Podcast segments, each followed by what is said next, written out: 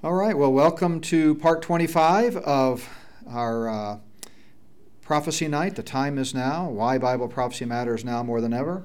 Only one cartoon tonight in light of the movie that I mentioned on Sunday that we saw, The Essential Church, and I was kind of thinking about all the craziness of that. Uh, of that scamdemic, as, as we like to call it, uh, and uh, all the talk about things about the uh, the uh, gene altering bioinjection being safe and effective. And I thought, uh, this was pretty clever. If safe and effective was a fireplace, there you go. That's uh, that, that that kind of resonates with me a little bit. All right, so we've been talking about how the stage is being set geopolitically, but I and we may come back to that. We may there's more always happening about uh, geopolitics, uh, but I wanted to shift tonight into our eleventh category of how the stage is being set, and that is astronomically. And uh, so we're going to look at some astronomical signs of the times. And it occurred to me as I was thinking about this over the last few days just how uh, much there is this obsession with space. And you, you, until I really stopped to think about it and started kind of itemizing and listing the number of ways that uh, news items are all about what's in the clouds today, what's in the air, what's in space. Uh, it was just amazing. But I want to start with a short two minute uh, clip uh, called Home Among the Stars. You can watch this here.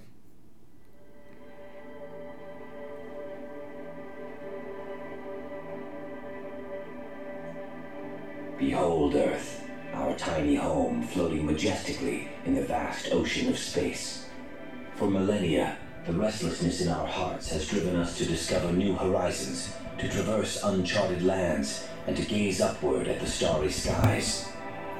The evolution of human exploration is a tale of wonders and challenges, triumphs and hardships.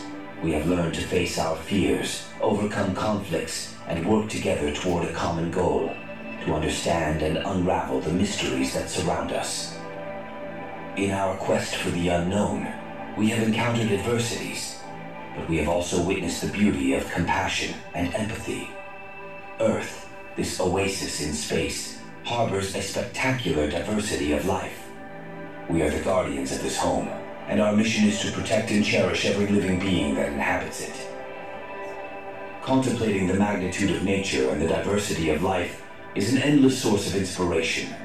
We are privileged witnesses to a vast and breathtaking cosmos, and each human being carries unique dreams and hopes. Let us unite in our journey to uncover the secrets of space. Space exploration is a natural extension of our thirst for knowledge and our ability to overcome seemingly insurmountable challenges. As we venture into the cosmos, we catch a glimpse of humanity's extraordinary potential. Throughout our history, we have faced darkness, but we have also illuminated the light of knowledge. Science and imagination enable us to soar beyond the boundaries of the impossible opening doors to a promising future We are filled with wonders. Let us be grateful for the wealth of our planet and the gift of life. We are the seed of cosmic consciousness, and our pursuit of knowledge is a tribute to the grandeur of the universe. Together, fellow explorers of the cosmos, let us unveil the secrets of the universe and dance among the stars. All these images were generated in artificial intelligence programs. Remember to subscribe in order to support the project. Thanks. Yeah, everything you just saw, the images and the voice, uh, was all artificial intelligence. Uh, just threw that in there because I'm working on my book about uh, technology and how the Antichrist and false prophet are going to use that to hack and track us. Uh, and uh, just amazing. You, know, you read that, you, you watch that, and you think, oh, this is kind of interesting. And I was prepared to make some comments about sort of the, the false worldview and all of this stuff. And then you realize the whole thing was just artificial intelligence, you know, created, I don't know, even the voice, you know, which the voice kind of sounds like artificial intelligence, actually. but anyway, I want to. Uh, look at several scriptures before we uh, before I really make my point tonight about this growing obsession with outer space. Um, and we'll start with the Old Testament. You know, the book of Joel, uh, post-exilic prophet. There, he's he's writing about. Uh, the return of Christ and what life will be like when the Israel finally gets her kingdom. And notice what he says I will show wonders in the heavens and in the earth, blood and fire and pillars of smoke. Uh, the sun shall be turned into darkness, and the moon into blood before the coming of the great and awesome day of the Lord. Now, a lot of people have taken this passage and tried to, uh, uh, you know, define the sun being uh, turned into darkness and the moon into blood uh, as referring to normal, you know, astronomical events like the blood moon and, and those kinds of lunar cycles. Um, I've written about that and talked about that elsewhere. Uh, but the point is, Joel is saying that there are going to be incredible wonders, signs and wonders, they often say, in the Old and New Testament alike, about uh, these cosmic signs, cause, things happening, happening up in the atmosphere associated with uh, the coming of the Lord. It's almost like it's going to be a signal. And especially when we begin to look at some of the New Testament teaching about the end times, you'll see that it comes up again and again and again. It's, it's like when the sky lights up, something is about to happen. And so, again, as we run current events and, and current culture through the lens of Scripture, do we see an increase in interest in and obsession with uh, outer space and, and uh, the atmosphere? Absolutely, we do. Uh, so let's go to the New Testament. This is Jesus uh, speaking. This is the same passage, not the Olivet Discourse, but the same passage where he makes several analogies, you know, to get people's attention. And in the context, it's the nation of Israel. Uh, but uh, he says, For as the lightning that flashes out of one part under heaven shines to the other part under heaven, so also shall the Son of Man, uh, so also the Son of Man will be in his day. And then he adds, But first he must suffer many things and be rejected by this generation. So, a lot going on in this passage. First of all, it's just one of many places where Jesus formally rejects the first century Jewish leaders and says that it's going to, they're not going to get the kingdom. Uh, several passages come to mind. He talks about uh, how he's going to take the kingdom from this wicked generation and give it to a future generation. Um, and uh, of course, in Matthew 23, uh, which occurs a few days after this discussion, uh, he has all kinds of rebukes and things that he says uh, to the Jewish leaders, the scribes, the Pharisees, the, the, the Sadducees.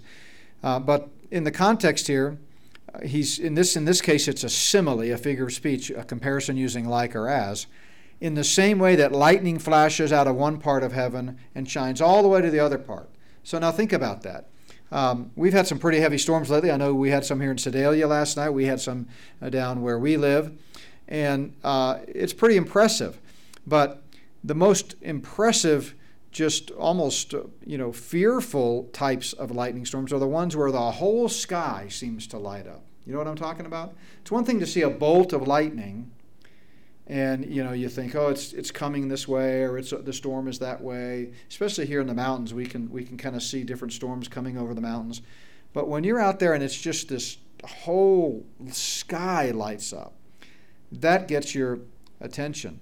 I don't think i have this verse that i'm thinking of on the screen but in the olivet discourse in matthew's account uh, jesus makes this similar statement about as lightning flashes from the east of, to the west, so shall the coming of the Son of Man be, in the context of, you know, you won't have to wonder whether Christ has come back, right?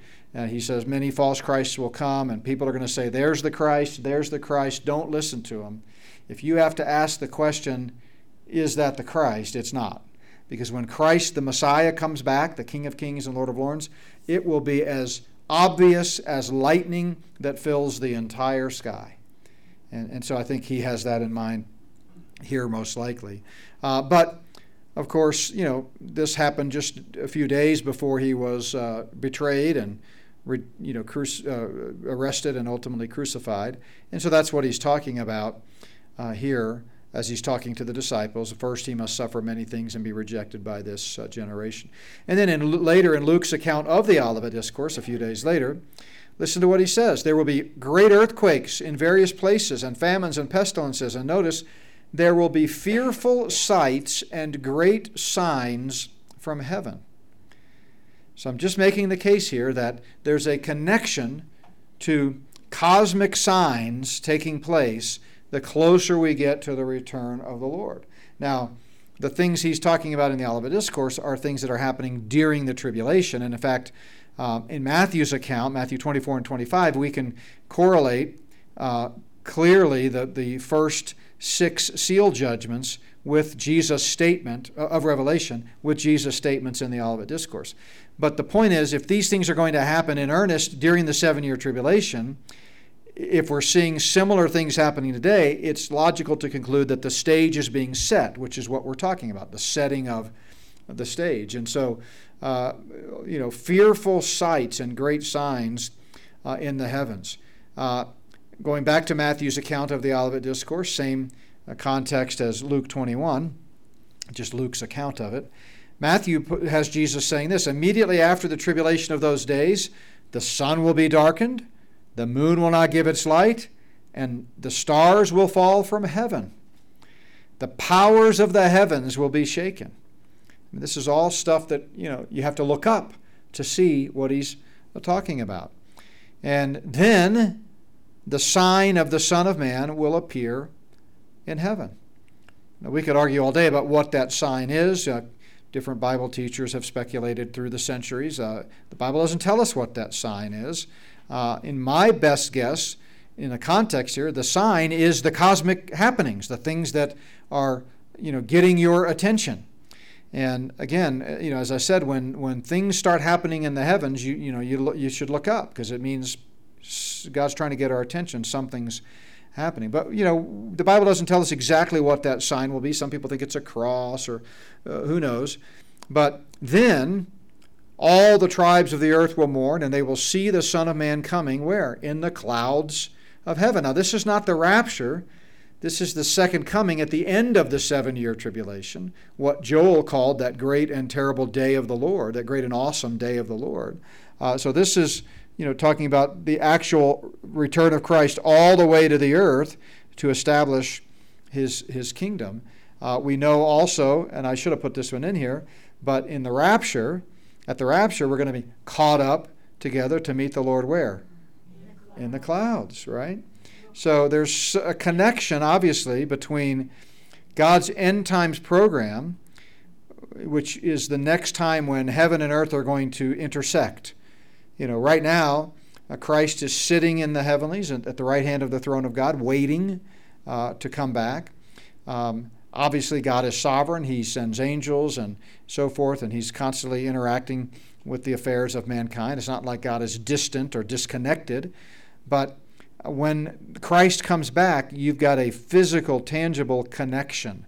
He's going to literally set his feet on the Mount of Olives. And once again, the divine, the eternal, is intersecting with the temporal, the, the created realm. And it just the, the descriptions that we see uh, describe this as being you know just very phenomenalistic just very amazing. It's it's like trying to get your uh, your attention. Uh, and and this makes sense you know if you think about uh, protocols for being in danger you know you you know you're uh, lost in the jungle on a hike or your ship is you know uh, breaks down on the sea, you, you fire a flare, right? Why? Because it's going to go way up into the sky and rescue crews and searchers and the Coast Guard or whoever are going to be able to see it and they're going to know, first of all, that there's trouble, and second, kind of where to start looking. So when you see these types of things happening in the sky, you, you, you know, it's, it's an indication that something is uh, nearer. Now, I don't want to get too far ahead of myself. I want to work through these scriptures first but we've already been talking before we started tonight about the recent storms that we've had and, and what a horrific summer it's been, in, in not only here but everywhere. They're talking about it's the warmest, hottest summer on record. You know, of course, you, you never know what to believe with the scientists because they've, you know, played funny games with the numbers. Uh, and, and it's my strong contention, as I've talked about in the chapter on geoengineering in my Spirit of the Antichrist books, that it's all manufactured anyway. But regardless of the cause, it's a fa- it's a formidable factor to to deal with. We're dealing with just you know more hailstorms this summer than I've seen in my life. Would you would you agree with that, Wendy? I mean, I don't I'm not can't be exact because I didn't keep a record of every time I saw a hailstorm, but it just seems like you know yeah it's it's unbelievable and big hail right. I mean, massive sized hails destroyed our roof. You, you know, messed up three of our cars. You know, four actually, four of our cars with the kids' cars. And so, um, and then torrential rains, unprecedented rain. One statistic I saw out in our area is the, second worst on record since 1886 or something like that in a certain parameter or time frame. So, uh, you know, we're seeing long held records. And, and I talk about this in my Spirit of the Antichrist series, the DVD series or the video streaming series. Uh, I give several slides where I talk about records being broken all across the, uh, the country. So, you know, something is definitely up. Back to Luke's uh, account of the Olivet Discourse. Again, there will be signs in the sun, in the moon, and in the stars. And on earth, on the earth, the distress of nations with perplexity, the sea and the waves roaring. You know, perplexity. Again, this is talking about that period of time leading up to the return of Christ after the rapture. But we're seeing similar foreshadowings of this now. I stood at our sliding glass door uh, off of the you know the balcony last night, just perplexed. I mean, that's a good word for it. Thinking, not again, you know. And, and I wanted desperately to go out and just see, peer over the balcony and see if the water mitigation and the retaining walls and creek beds that we had lined were working, but it was hailing so hard. I, I mean, it would have hurt. I mean, it wasn't that big a hail, but you know, it can it can hurt. You know, so I had to wait till this morning to see, and it it did uh, wonderful. So we're thankful for that. But you just scratch your head and you go, again? Why again? They come up suddenly too. And these days, you know, you get an alert. And you know, if you ever wondered whether weather's manipulated, and by the way, it's been manipulated going back to the 50s, you know, at least, at least on record then, even before that, probably not on record. I mean, I've got a clip in my DVD series of LBJ talking about, you know, he who controls the weather controls the world, um, uh, you know, when he was vice president. But, uh, you know, if you think you, if you if you don't think it's being manipulated, just ask yourself, why all of a sudden are you able to get alerts that, that say something like this? Hail to begin in your area at 627. Yeah. Yeah. I mean, it's like, you know, when we were younger, we would make fun of the weathermen. Oh, they're, you know, they never know. And it was just like a shot in the dark, you know. May rain, it may not, you know, 50 50, you know, 80 20. Now they can pinpoint it exactly and right where it is. Um, because they're, they're not forecasting the weather, they're explaining the weather. That's all they're doing. Uh, so let's, uh, again, go back to Luke 21. He says, Men's hearts failing them from fear and the expectation of those things which are coming on the earth. And that day, when they see cosmic signs that are going to be far worse than what we're experiencing today, uh, they're going to be truly of a supernatural nature. You can imagine the fear and dread that's going to come upon the earth. Something major is about to happen, and it is. Christ is going to come back with his army, the church riding with him for that final battle in the plains of Megiddo, and, and, and then he's going to cast the Antichrist and the false prophet into the everlasting fire. And then uh, Satan's going to be imprisoned, Revelation 20, and he's going to usher in the long awaited kingdom. Uh, and then notice uh, Jesus says, For the powers of the heavens will be shaken. Uh, Luke, in, in Luke's account, Jesus goes on to say, Now, when these things begin to happen, look up and lift up your heads, because your redemption draweth nigh. Right? That's the old King James, right? And so often people will quote this. I've even quoted it as a principle uh, for the rapture because you know our redemption bodily at the rapture is going to happen before the second coming but the passage in context is actually talking about the second coming and all of these cosmic signs when you see these all these powers and signs in the heavens look up. And um, you know we ought to be looking up too as these unprecedented types of things are happening. We're going to talk about what some of those are. They're not all you know supernatural or organic. A lot of them are engineered. Um, And uh, so the book of Revelation is interesting. Uh, the, the word heaven, it's the Greek word uranos, it occurs 54 times. So that's, that's just really interesting to me because, of course, the, the book of the Revelation of Jesus Christ tells the end of the story. It's the return of Christ to unveil himself and his kingdom. And so once again, you've got the eternal intersecting with the temporal as the Bible comes full circle and ultimately ends in the book of Revelation with the destruction of the old heaven and old earth and the recreation of the new heaven and the new earth uh, when time shall be no more. There won't be the normal you know, lunar and solar cycles. There'll be no nighttime, for example. So it, it shouldn't surprise us that heaven plays a central role and theme throughout the book of Revelation. But I picked out a few uh, here. For example, at the beginning of Revelation, after the letters to the churches in the first three uh, chapters, uh, he says, John says, After these things I looked, and behold, a door standing open in heaven. And from that point on in the book of Revelation, we're constantly taken back and forth between heaven, the scenes in heaven and the scene on earth. Chapters 4 and 5, which constitute a theodicy, a justification for the wrath of God that's about to be poured out starting in chapter 6, um, the whole scene is pretty much in heaven. Uh, but throughout Revelation, you're constantly going back and forth. Things are coming from heaven. There's war breaking out in heaven. There's people, you know, uh, talking about heaven and Satan being banished from heaven and things like that. But after these things I looked, and behold, a door standing open in heaven, and the first voice which I heard was like a trumpet speaking with me, saying, Come up here, and I will show you the things which must take place after this. Now, a lot of dispensational scholars through the years have seen this as a reference to the rapture. And they would point out the trumpet, which we know from 1 Thess 4 and 1 Corinthians 15, there's going to be a trumpet, uh, and the coming up here and I will show you what happens next. And indeed, chap- the first three chapters are dealing with the church, and then the church is never mentioned again in the book of Revelation because the church is not on the earth during the tribulation, which is what you know chapters 4 to 18 deal with. Chapter 19 is Christ's return. Chapters 4 and 5 are a prelude to the start of the tribulation. The tribulation actually starts in chapter 6. So I think chronologically, it certainly makes sense that if you were to you know, as I've charted in my Revelation chapter, uh, you know, you could put the rapture here. But I don't think there's anything in the text that explicitly we can conclude that come up here is a, you know, should be interpreted as the rapture. Uh, I think it, it's intriguing, it makes sense, but it's not really what's saying.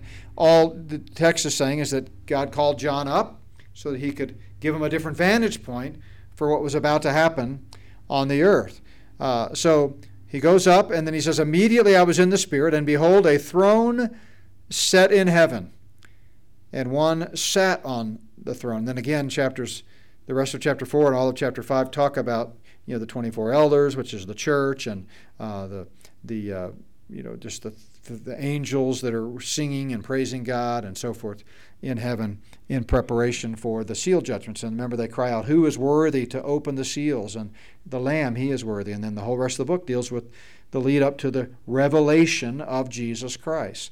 Um, so let's go to chapter 6. The seal judgments. We're now in the midst of the tribulation. And I looked when he opened the sixth seal, and behold, there was a great earthquake. And notice the sun became black as sackcloth of hair, and the moon became like blood. Again, that's a figure of speech. You know, people act like the book of Revelation is so hard to understand and so confusing. It's not hard at all if you understand basic grammar and syntax and basic figures of speech. Yeah, there's a lot of figure there are a lot of figures of speech in Revelation, but you know what they are, right? Uh, you don't have any trouble understanding someone when they use figures of speech like a simile, uh, and we should not have any trouble understanding this that the, the in the heavens uh, something unusual was happening, such that the sun turned black, didn't turn into sackcloth or hair, it turned black like or as sackcloth of hair, and the moon turned red. Not didn't turn into blood, it became like blood. And notice what else we see happening in the heavenlies. The stars of heaven fell to the earth, like or as fig tree a fig tree drops its late figs when it's shaken by a mighty wind. I was standing out in my driveway just the other day at night, and I was just going to ch- actually I was going to make sure my new floodlights that we put out were working on the motion, and I kept hearing this clunking sound like something was hitting the blacktop, the, the driveway, and I I, am looking up. That's your first instinct. That's not raining. It's not hailing. I mean, I've seen plenty of hail lately. I thought maybe it was hail, but it wasn't hail. And finally, it happened like seven, eight, nine times. Finally, I saw there was a squirrel up in this tree that was running around and he was knocking down, you know, acorns and whatever. I didn't even see what they were, but that's what was hitting the ground. Um, but if you can imagine a fig tree, when it its fruit becomes ripe and the figs just just start falling. Well, you know, the the the, the stars of heaven fell to the earth. You know, you look out at the stars and all of a sudden they just just start falling, right? That's going to get your attention for sure. The sky receded as a scroll when it's rolled up. You know, you can picture that as you're rolling up a scroll, right? And you know, the sky just starts to roll up, right? Uh, go to chapter 8, the trumpet judgments. This one's interesting. We talked about this several months ago in our study on Sundays of what lies ahead. Um, so if you've been with us for those sessions, this will sound familiar, but the uh, third trumpet involves a great star that fell from heaven. So again, focusing on the sky and uh, you know the atmosphere up there. And it fell burning like a torch, and it fell on a third of the rivers and on the springs of water. And the name of the star is wormwood, meaning bitter. And a third of the waters became wormwood, and many died from the water because it was made bitter. Well, if we look at our chart of the end times, we know that the trumpet judgments happen in the second half of the tribulation. And so the third, these are this is not drawn to scale, and and honestly, we don't know dogmatically where the you know exactly the trumpets are in the second half. I think it's pretty clear they're in the second half. Uh, but even some people disagree on that, but not very many. Um, but let's so this is just drawn to kind of fit in there. For example, the bowl judgments that you see there in blue, those all happen at the very very end of the tribulation. So, but it's drawn more like it's the whole last quarter of the Revelation. But anyway, based on the chart, we could put the third trumpet somewhere around here, just picking a spot. And uh, so it's, you know, past the halfway mark. So let's say four years into the tribulation, just to pick a number. Well, what many people have pointed out is that this correlates with the asteroid Apophis that is inbound if you've not heard about this, you will be hearing about it quite soon in the next three to five years. It's officially known as 99942 Apophis, named after the Egyptian god of chaos. They name these asteroids. Uh, by the way, the Egyptian god of chaos, Apophis, was a demon serpent of darkness whom Ra, the Egyptian sun god, destroys every morning at dawn. But anyway, this. Uh, asteroid is 1,100 feet wide, which is nearly four football fields wide, uh, and it's traveling at 49,900 miles per hour, almost 50,000 miles per hour. The headlines are everywhere. Uh, here's from the NASA JPL site, the Jet Propulsion Laboratory site. Scientists planning now for asteroid flyby a decade away. Here's an article Asteroid Apophis inbound. Will it hit Earth in 2029? Um, Killer asteroid Apophis' devastating impact on Earth shown in a video simulation. Um, you know, here's uh, another article. Impact threat from asteroid Apophis cannot be ruled out. And there are multiple sites that, you know, you can go to to track it. If you just go to your search engine and say track Apophis, and you can track it live. But they use a technology called NEOWISE. This is NASA's technology, Near Earth Objects Wide Field Infrared Survey Explorer uh, which is a telescope designed to track objects in space that may come near or even impact the Earth. And to save people time emailing me, I'm quite aware and have talked at length about all of the conspiracies related to NASA.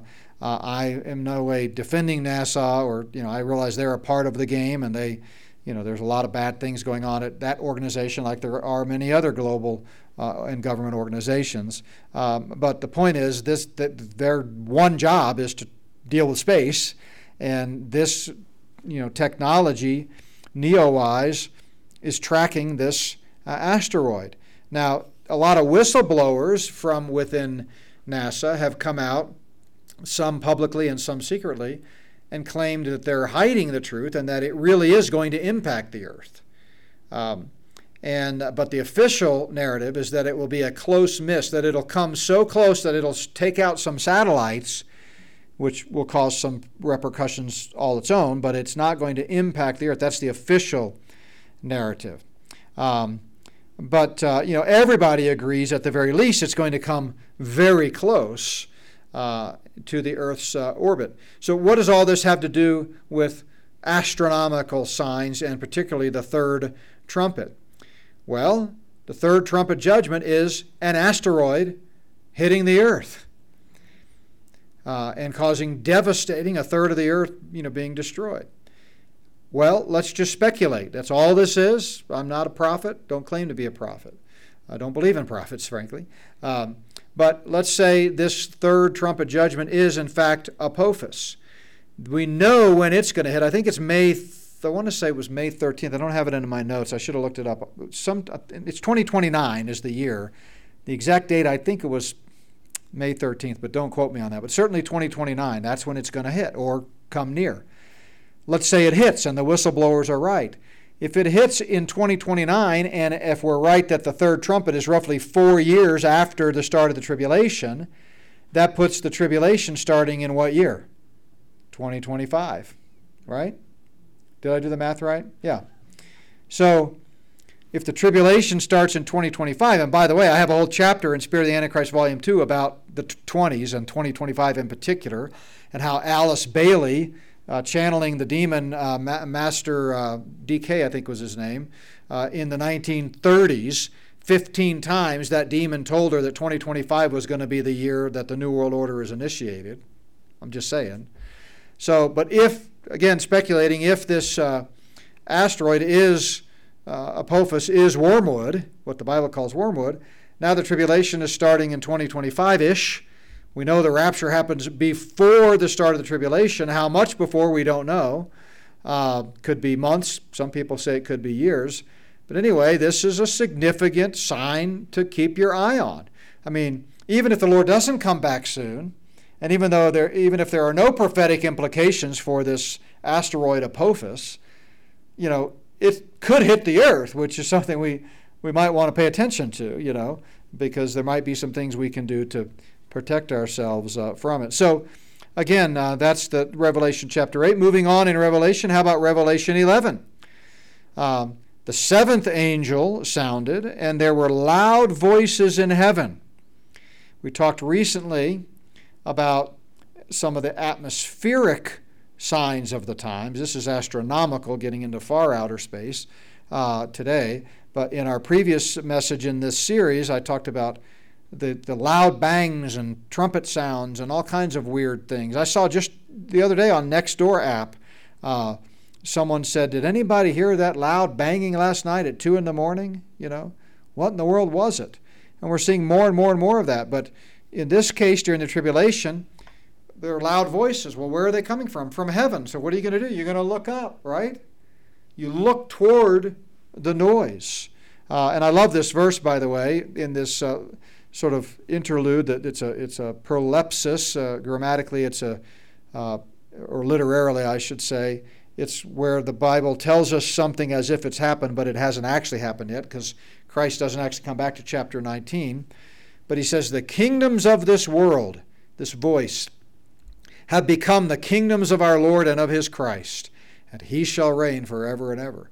I mean, that right there is the clearest statement of what all these signs are pointing towards, is that the end has come and God is through toying with these Luciferians. He's true, f- finished with Satan having sway over the whole world and being the prince of the power of the air and the God of this age and all those things. He's coming back. And that's what these signs are pointing toward.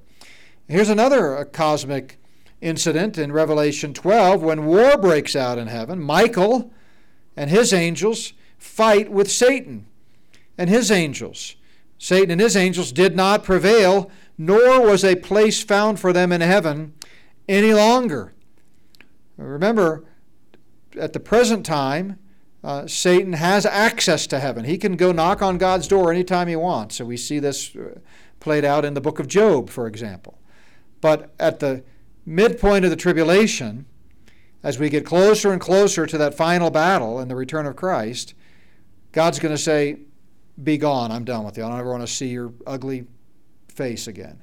And Satan's bound to the earth.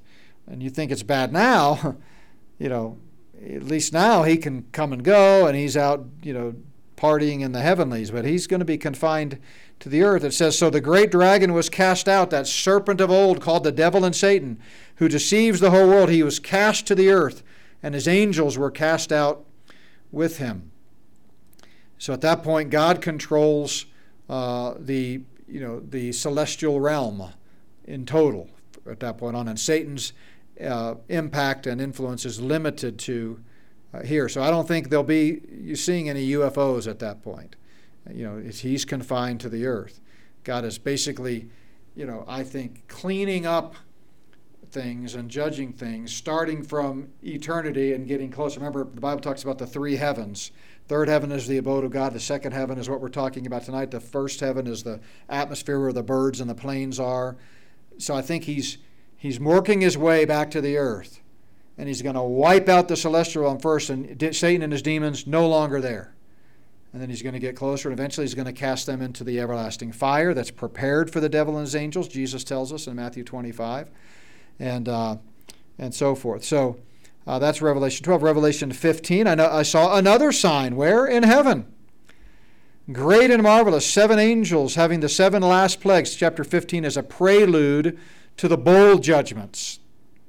And uh, these seven angels have these bowls that are going to constitute the completion of God's wrath.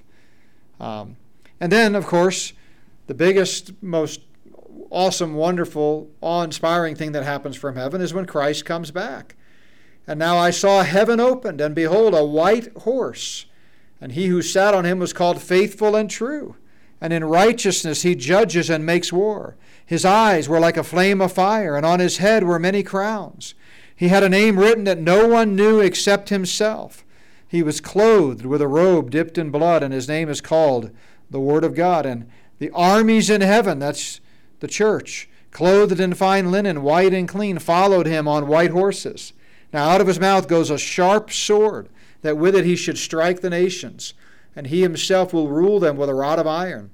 He himself treads the winepress of the fierceness and wrath of Almighty God, and he has on his robe and on his thigh a name written King of Kings and Lord of Lords.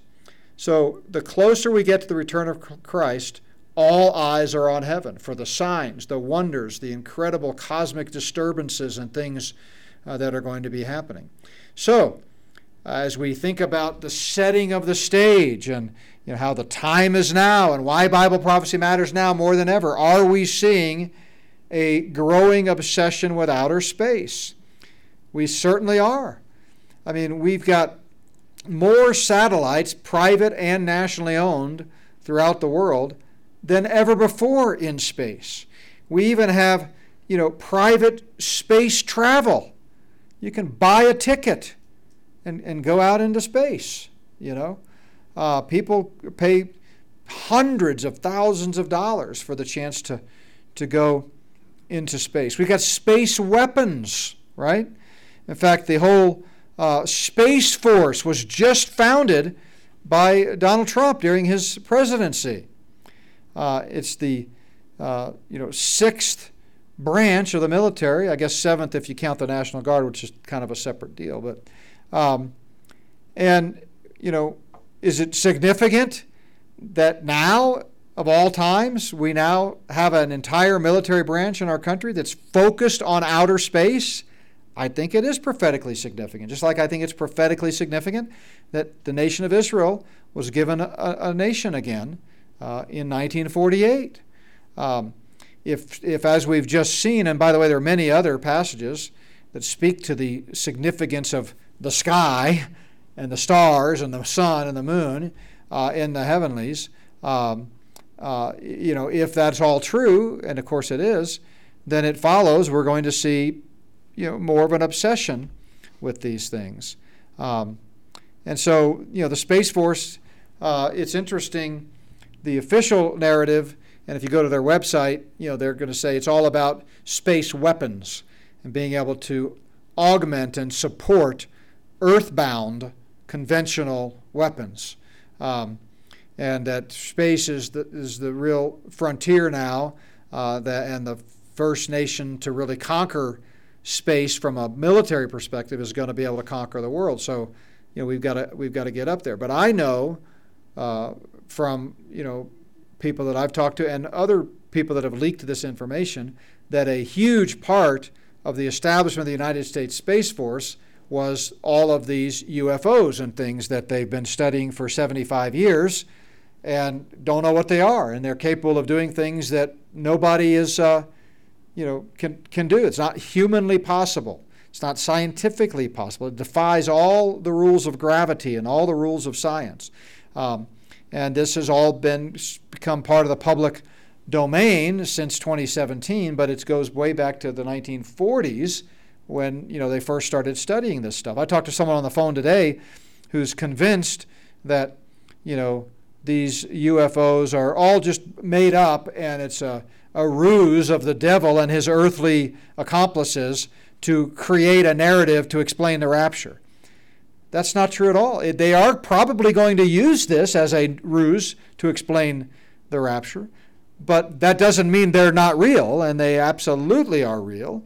And they are demonic and dimensional in nature and, and deal with all of the evil celestial uh, beings. And so uh, there's a lot of evidence that a huge part from the recent hearings that we've had, including one last week, where more and more government officials are testifying before Congress that they are, have come to believe that the only explanation for these unidentified anomalous phenomena, they now call them UAP. It used to be unidentified aerial phenomena, now it's unidentified anomalous phenomena. More and more people are testifying under oath before Congress, experts, military brass, that the only explanation that makes any sense is that these are demonic, that they're otherworldly, not in a green Martian from another planet type of sense, uh, but from you know a, a dimensional sense. They're from another dimension. We know from the Bible that that means spiritual, which means demonic or evil. Um, so, uh, you know, we talked about UFOs a lot in part 15 of this series, but it's relevant again uh, in the sense of, uh, you know, talking about uh, this astronomical signs. By the way, another term that you should get to know if you haven't already is the term fast walker.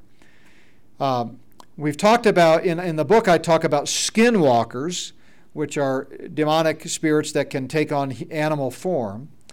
Uh, and uh, but the government uses the terms fast walker and slow walker to differentiate between the traditional UFOs, as they've been called, that we see, that people see, and that may or may not have crashed, you know, on the Earth, and you know, you know, all of the types of things that the ufologists have studied, that Project Blue Book studied. But that's slow walkers. Fast walkers are the ones that are way out there, way out in outer space. And there's so many of them, you know, you don't hear much talk about them, but it's, it's big time been covered by uh, astronomers and NASA. And, and by the way, the NSA, which has highly sophisticated satellites and tracking devices up there that we don't even know about, some of them, uh, but the ones we do know about, they've gone on record saying they had to put a special filter on their satellites to be able to block out all of these fast walkers because there's so much, so many of them, so much going on way out there in outer space that's inexplicable. These orbs and shooting stars and things that they can't even explain through normal astronomy, that they have to put a filter on to be able to even get their satellites to work. So this again is all heating up and indicating that there is an increase in celestial activity, which is setting the stage for the return of Christ. What other signs do we see of things going on up above that have caused us to look up? Well, of course, who can forget the recent Balloonapalooza with the China balloons uh, coming over all over, you know, wherever, Montana and the Great Lakes, and I forget where all they were. Um, it's uh, amazing. It's if, if all it took was to be able to sneak into this country was a, a hot air balloon. I mean, why didn't Russia or any of our enemies through the years think of it sooner. Why didn't Hitler think of it? They had you know, hot air balloons back then. Um, I wish we had a military that could, you know, could have stopped them. But anyway, or commander in chief that wanted to stop them. But anyway, uh, you know, I mean, I guess it shouldn't surprise us because you know, uh, you know, four millennials who had zero flying experience managed to evade the mightiest military in the world for five hours on a bright sunny day, you know, back in 2001. So who knows what's going on with that. But another example of what's in the sky, we talked about it uh, before we started tonight geoengineering. Again, I, I deal with this ex- extensively in a previous message in this series what, uh, that, that we're talking about right now. The time is now, but I've also dealt with it extensively in chapter 8 of uh, Spirit of the Antichrist, uh, volume 1, I think. Hmm. I think it's volume one. Uh, but you know, what are they calling it? It was just in the news, in, uh, you know, a few weeks ago. Uh, Biden signed new legislation to do more solar radiation management (SRM). Now, you know, I can tell you, I was using that term, and I'm not setting myself up. I'm just reading the, the science and the magazines and the research behind it. But there were people using that term 15 years ago and getting scoffed and laughed at. Ah, there's no such thing as solar radiation management. You mean they're spraying stuff in the air, tinkering with the global atmosphere? Why would they do that? Well, now it's all on record. Uh, they called it climate intervention or weather modification or chemical ice nucleation or sprayed particulate trails or atmospheric aerosol saturation or stratospheric sulfate aerosols or carbon dioxide removal. There's all kinds of techniques that they're using, but it all is centered up in the, the sky. So I think it's fair to say that the stage is definitely being set astronomically. There's lots going on up there, and to me, it's just one more indication uh, that the Lord's return is closer than ever. All right, we've got time for a few questions. Let me just mention uh, some resources that are available. Yesterday, we did episode four of Dr. Hixson Answers Your Questions. Uh, about an hour and 20 minutes of some great questions. Uh, if you have the time and inclination, I encourage you to listen to that. Uh, you can find it at notbyworks.org on the podcast menu or wherever you listen to podcasts. Just search for Not by Works Ministries. Uh, Friday, we did one on the snowballing nature of artificial intelligence. And uh, that was with our technologist Shane. I talked to him today about a couple of other things uh, in research for my book. But uh, that's a great uh, podcast as well. Uh, last week we also had Brad Maston on talking about while we wait, what should we be doing? And that took a totally different direction than I really thought it might, because we talked a lot about you know things happening on earth and how Christians should really respond to it related to the grand conspiracy. Uh, I was on uh, Stand Up for the Truth of Mary Danielson. We talked about biblical paradoxes and and antinomies. Uh, and then, of course, last week's uh, World Events Update with Randy is available as well. Uh, I want to mention, because we're one month away now, the upcoming Bible Prophecy Conference in uh, Fort Collins. Uh, tickets are now on sale, and it's myself, Bill Salus, Dr. Randy Price, and Dr. Dan Starevich. The theme of the conference is Israel, God's prophetic clock. I'll be speaking three times. It's a Saturday, Sunday, right up in Fort Collins. Uh, you can get special discounts on the hotel there. It's being held, uh, forget where it's held, but if you click the link on our website, you'll be able to find it. It's at a school, I think. But they've got an arrangement with the Marriott up there where you can get discounted uh, rates, or you can just commute. It's not that far from uh, Metro Denver.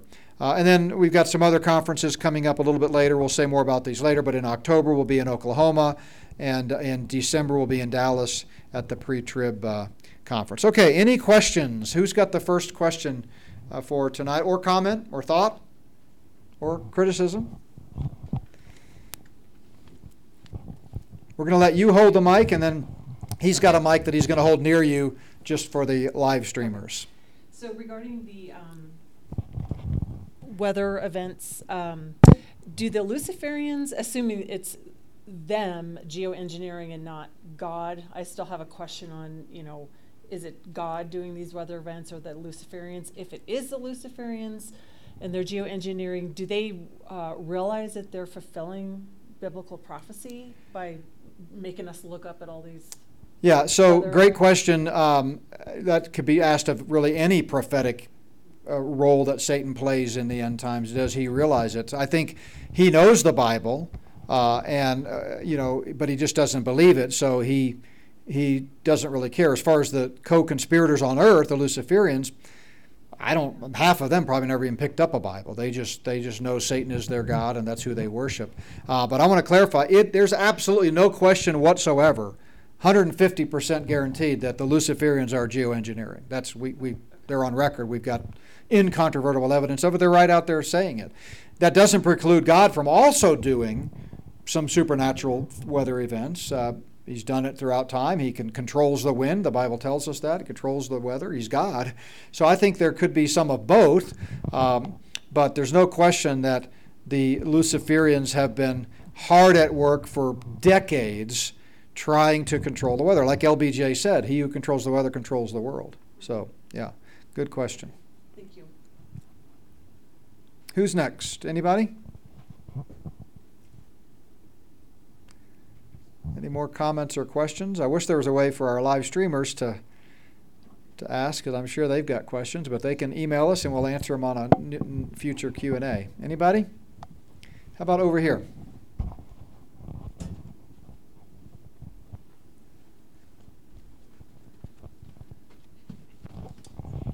You mentioned blood moons. Do you see the blood moons that we've had as being part of a natural time of, um, you know, uh, uh, or something supernatural that's happening related to God's Yeah, so- timetable? You know, I've it's been a long time since I've talked about that. I did a, a message on it once at a at a special event on that back when it was kind of all the rage. Uh, Bill Salus, who I'm going to be with in Fort Collins next month, uh, he's really an expert in that field. Uh, I- don't take the passages about the blood moons the same way he does, and some people do, but I think we certainly would be on good ground to say that, you know, if there's a f- increasing frequency of that, because it is a naturally occurring astronomical event. I mean, they, the history has shown that these so-called blood moons occur eh, with regularity. Um, but I think the premise that some people have is that there are more of them, and they're happening closer together. Could that be a fulfillment of Bible prophecy? I think it's not a fulfillment of Bible prophecy, and I don't think it has anything to do, to do with the specific references to a blood moon in Scripture. As I've already shown you, that's a, simile, that's a figure of speech. Um, and those are going to happen during the tribulation. But for every for all the reasons I just talked about tonight, if there's an increase in, you know, uh, anomalies in the heavenlies, w- of which that might be, that could be a, a sign that we're getting close. Absolutely, yeah. Somebody else. Julie.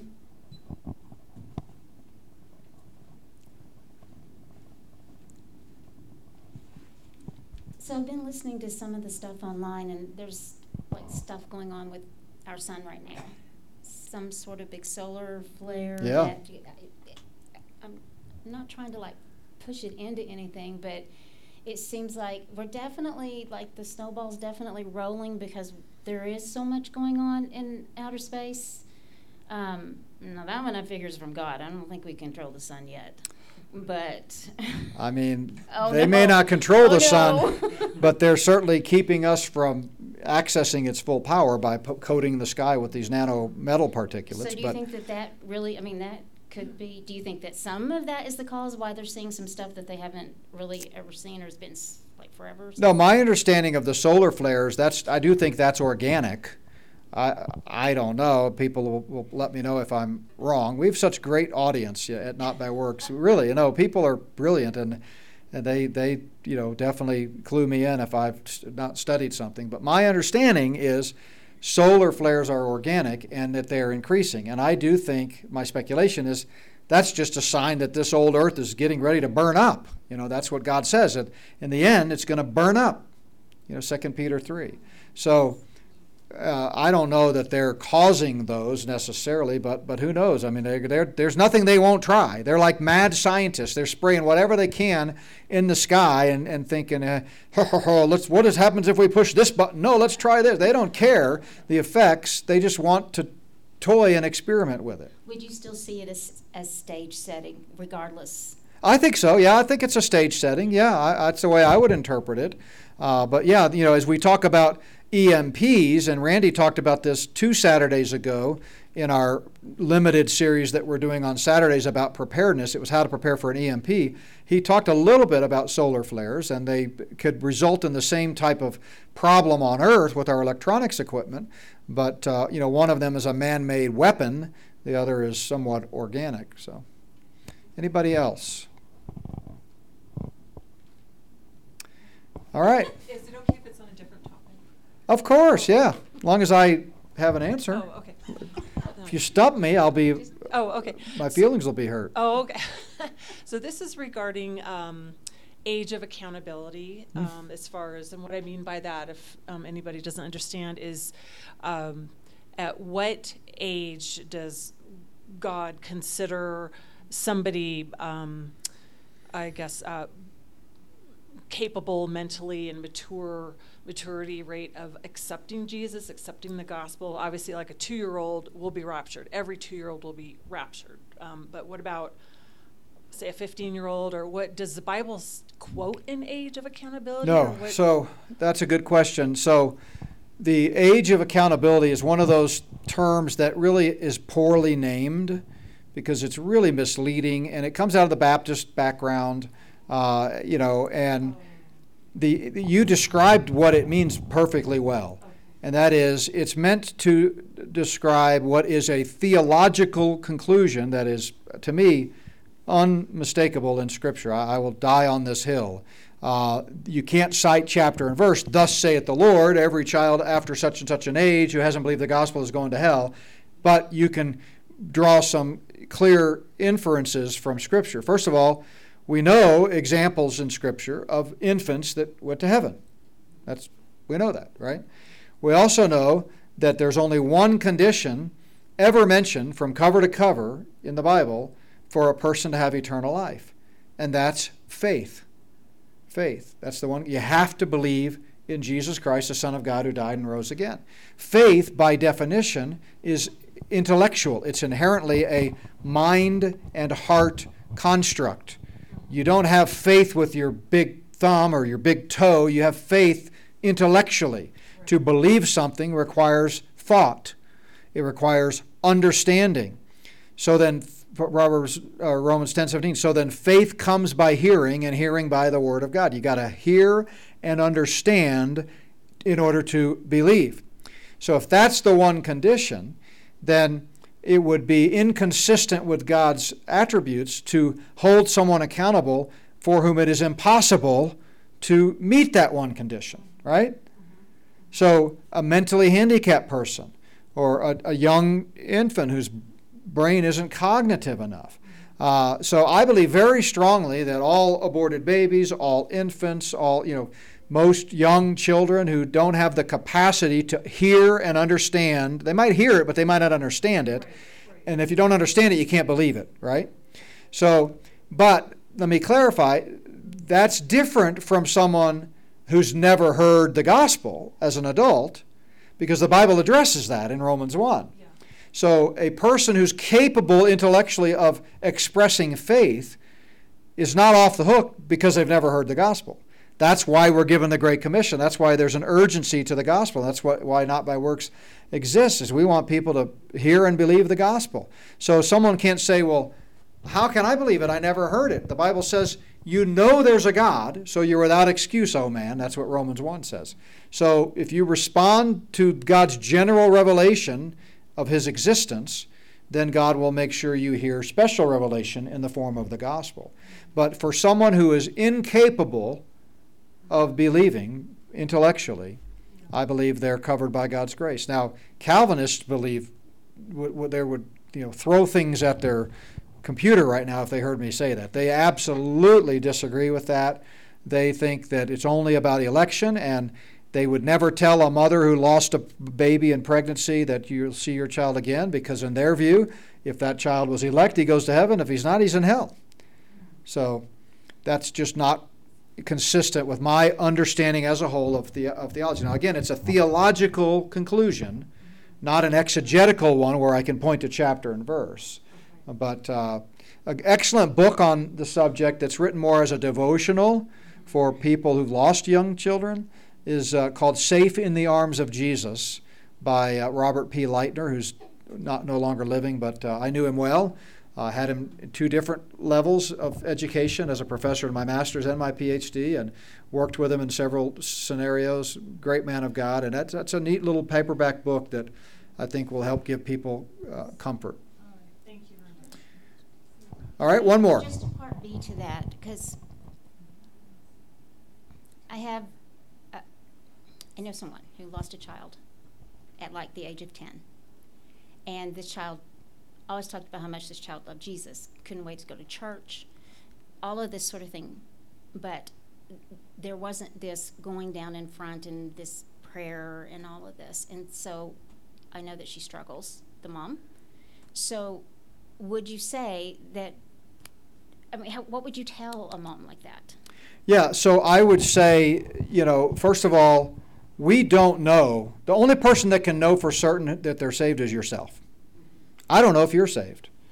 I can draw reasonable conclusions based on your testimony, never based on your works, because a lot of unsaved people act morally, right? But they've never believed the gospel. And a lot of saved people act immorally. Doesn't mean they're not saved. So we don't make speculation based on behavior, but based on someone's testimony, we can reasonably conclude, boy, they've testified that they know Christ and they're probably a believer.